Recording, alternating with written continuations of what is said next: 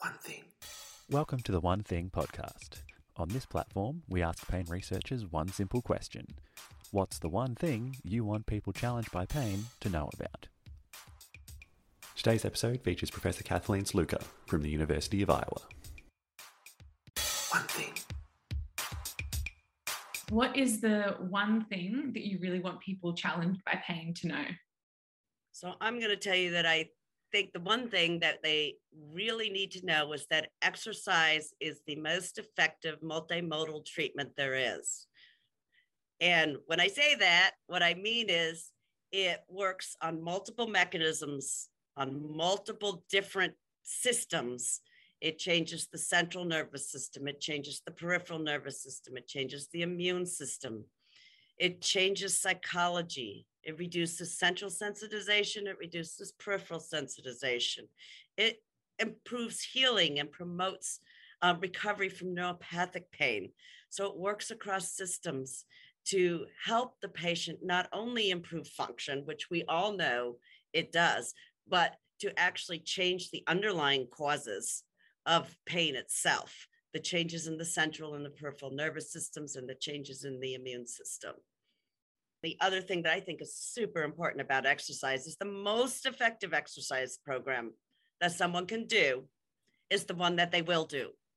Because if you don't do the exercise program, it cannot work. And it turns out that number of studies have looked at different types of exercise program and pitted them against each other in clinical studies. My favorite exercise program against your favorite exercise program. And most of them are not more effective than another one.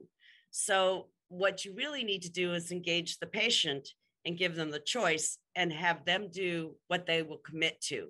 It doesn't have to be high intensity exercise. It doesn't necessarily have to be aerobic or strength training. Both of them work to reduce pain. Um, it can be as simple as walking three times a week. It can be as simple as just increasing your activity and trying to get 10,000 steps a day. Or if you started at two, going to 5,000 steps a day it, it's really about increased activity and increased movement that are promoting these changes throughout our body to reduce pain signaling. Are there any types of exercises that people with chronic pain shouldn't be doing?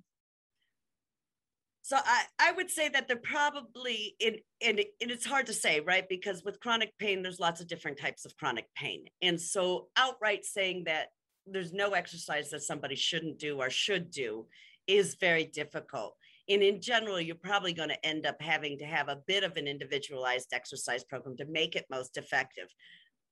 That said, um, uh, there's always an exercise program that we can have someone do. What the biggest problem with exercise is learning how to titrate it and how to do it at a level that doesn't make your pain worse, but also makes it better. For some people with chronic pain, activity increases their pain. And what we want and expect that there may be some level of increase, but it shouldn't be long lasting. So after the end of an exercise program, if you still have pain for 30 minutes to an hour afterwards, that's increased from before.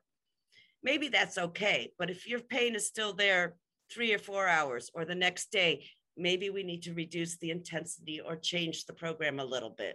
So obviously getting together with um, someone who specializes in chronic pain and exercise would help you to learn the skills to be able to balance the amount of activity you do with the amount of pain and your response to the exercise itself to have the most effective outcome. And in those cases, when pain um, is heightened for hours after exercise and the intensity may need to be reduced, um, does it have to stay reduced or is it sort of then you can grade up and increase it? yeah exactly i think you can probably you probably just overdid it one day and you need to bring it back down and maybe you need to just go up a little bit more slowly the next time take it um, a smaller increase um, than you did the first time but yeah you can I think what happens is people feel really good and you're having a great day and there's all this stuff I want to do because I haven't been able to do it for a week or two or a month.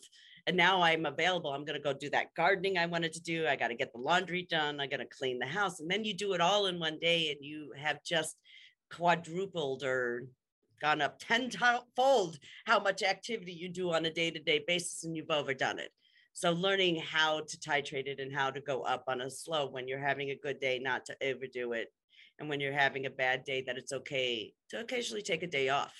Mhm. um, the goal is not to take a week off. You know you don't have to exercise every day.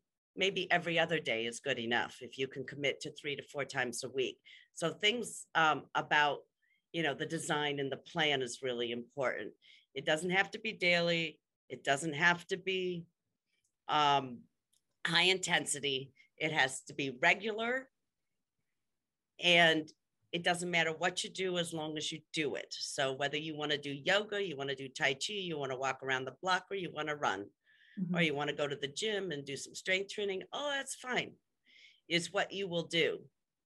But again, my number one most important thing about exercise is that it changes the system and it reverts it back to normal across multiple, multiple systems. And that is just so cool that it's working across all these different pathways. In the medical world, if you were going to give a drug, you'd have to give 10 drugs to do what exercise does with just the activity alone. One thing. One Thing is powered by the Australian Pain Society.